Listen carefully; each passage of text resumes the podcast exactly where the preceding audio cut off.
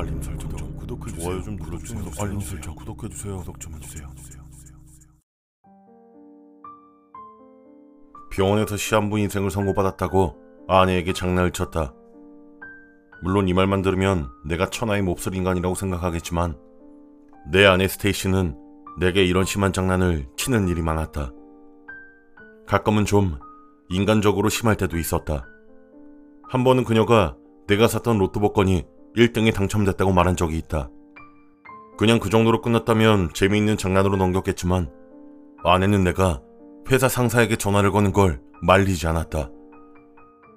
결국 난 상사에게 전화를 걸어서 야 이 새끼야 저번에 회사 파티 끝나고 너 비서랑 바람 피웠던 거 사무실 사람들이 다 알거든? 너 이 회사 그만둘 거야 이 개새끼야 라고 하면서 회사를 때려치겠다고 말하고 말았다. 로또 당첨이 거짓말이라는 걸 알고 나서는 어떻게 수습해야 할지 생각도 나지 않았다. 정말 이젠 기억하기도 싫은 일이다. 그리고 엄마가 돌아가셨을 때 나한테 장난을 쳤던 건 정말 심각했다. 아내는 어디선가 복화술을 배워온 다음에 엄마의 관을 땅에 묻으려고 할때너 살아있으니까 여기서 꺼내줘. 라며 엄마의 목소리를 따라해서 한바탕 소동을 일으키기도 했다. 그런 여러 일들이 있었기에 난 항상 아내에게 복수할 기회를 노리고 있었다. 마침내 기회가 찾아온 것은 아내가 심각한 두통으로 병원에 입원했을 때였다. 아내는 머리가 아프다며 밤새 끙끙 앓다가 병원에 갔고 결국 정밀 검사까지 받게 되었다. 의사는 나와 아내에게 최악의 상황도 고려해야 한다고 말했지만 자세한 진단명이 나오기까진 시간이 좀 걸릴 것이라고 말했다. 진단 결과를 기다리는 것은 너무 오래 걸렸다. 아내는 태어난 척을 했지만 화장실에 몰래 있을 때 울고 온 듯이 눈이 빨갛게 부어 있던 적도 있었다. 그리고 며칠이 지난 뒤 병원에서 내게 전화를 걸어왔다. 아내가 전화를 받지 않아서 내 번호로 걸었다는 것이었다. 아마 아내가 한창 일하고 있을 시간이라서 받지 못한 것 같았다. 난 얼른 진단 결과를 알려달라고 했다. 긴장감에 속이 꼬이는 기분이었다. 내게 전화를 건 의사는 원칙적으론 환자 본인과의 통화에서만 결과를 알려줄 수 있다고 했다. 나는 결국 그를 애원하고 설득한 끝에 결과를 들을 수 있었다.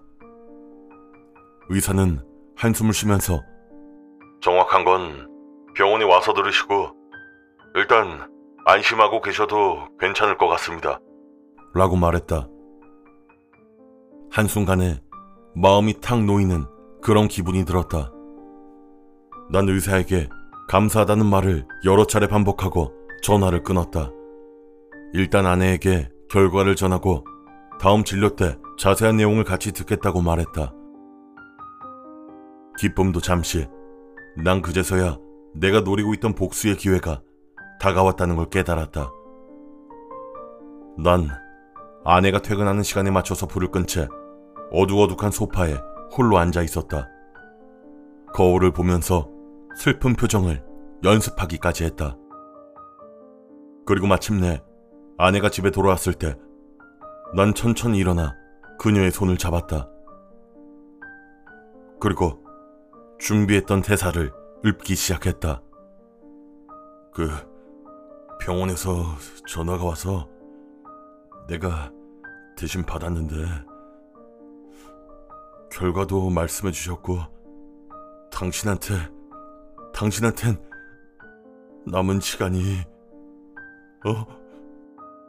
아낸 심상치 않은 분위기를 느낀 듯 심각한 결과냐고 물었다. 난 대답을 하지 않은 채 울컥 눈물이 터지는 척 연기를 하기 시작했다. 아내는 그 정도면 충분한 대답을 들었다는 듯 낙심한 표정을 지었다. 하지만 내가 예상한 대로 눈물을 흘리거나 바닥에 주저앉진 않았다.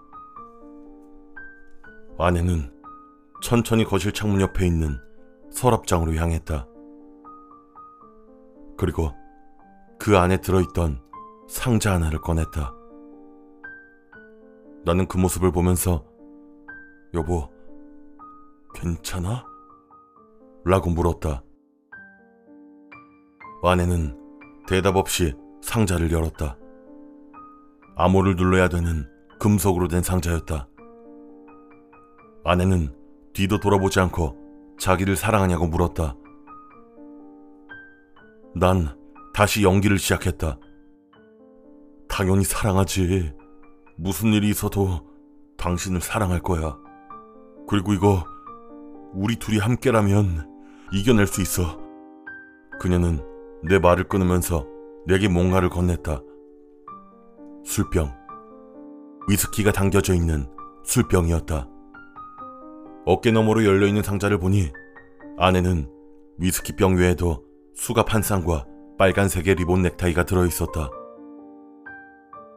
아내는 특별한 날을 위해서 사둔 것이라면서 내게 한 잔 마시라고 권했다. 난 아랑곳하지 않고 연기를 이어갔다. 스테이시, 무슨 일이 있더라도 우린 극복할 수 있을 거야.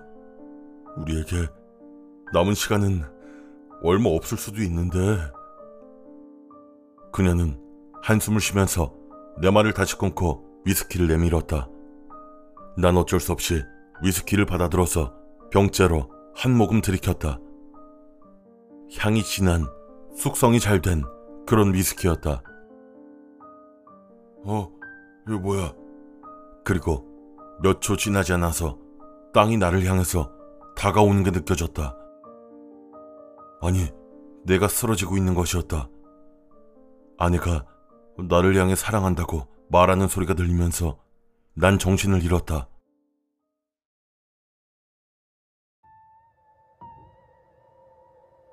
정신이 들었을 땐 머리가 깨질 것 같은 그런 기분이 들었다.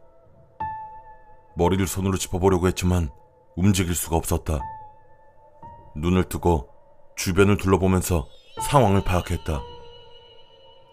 내 손은 수갑을 찬 채로 등 뒤에 묶여 있었고 발목은 밧줄로 묶여 있었다. 난 턱시도에 리본 넥타이를 맨 채로 소파 위에 누워 있는 상태였다. 그리고 나를 바라보고 있는 아내의 모습이 보였다. 그녀는 그녀가 평소에 가장 좋아하는 빨간색의 드레스를 입고 있었다. 그리고 오른손에는 어디서 났는지 모를 권총 한 자루가 들려 있었다. 그녀는 이미 자신의 상태가 심상치 않다는 걸 느끼고 있었고 미리 마음의 준비를 하고 있었다고 말했다. 그리고 자신이 죽고 내가 새로운 여자를 만나 가정을 꾸리는 것은 받아들일 수가 없었다면서 우린 함께 가야 한다고 말했다. 난 비명을 지르려고 했지만 몸이 말을 듣지 않았다. 아직 약 기운이 돌고 있는 것 같았다. 아내는 내 대답을 기다리지도 않고 천천히 내가 누운 소파 옆에 앉았다. 그리고 권총을 내 머리에 겨누기 시작했다. 아씨, 젠장, 같이 죽자는 거였어? 난 필사적으로 입의 모든 근육에 힘을 모으기 시작했다. 아, 장난, 장난이었어. 장난이라고. 아내는 의아한 표정을 지으면서 총을 거뒀다. 그리고 내가 똑바로 말할 수 있을 때까지 날 기다려줬다. 장난이었다고. 장난친 거야. 당신이 나한테 했던 것처럼 난 그냥 복수하려고 한 거라고. 그녀는 멍한 표정으로 날 바라봤다. 여보, 장난이었어. 병원에선 안심해도 된다고 전화 왔어. 그래서 저번에 로또 사건이랑 그 엄마 관 사건에 대해서 복수하려고 연기를 했던 거라고. 방 안에는 잠시 정적이 흘렀다. 그리고 아내는 깔깔거리면서 웃음을 터뜨렸다. 그리고는 내게 말했다. 이번에도 내가 장난에 제대로 당한 거라고. 그렇게 어설픈 연기로 자기를 속일 수 있을 거라고 믿었냐고. 그녀는 계속 웃으면서 묶어둔 내 손과 발을 풀어줬다. 이미 자기도 병원에서 전화를 받았기 때문에 거짓말할 걸 미리 알고 있었다면서. 난 여전히 정신을 차리기 어려웠다. 상황 파악을 하는데 조금 시간이 걸렸다. 아내는 불면증이 올 때마다 조금씩 마시려고 숨겨둔 수면제를 탄 위스키를 내게 줬다면서 내가 약 기운에 이렇게까지 약할 줄 몰랐다면서 계속 나를 놀렸다. 정말 난 이번에도 그녀에게 보기 좋게 당하고 말았다.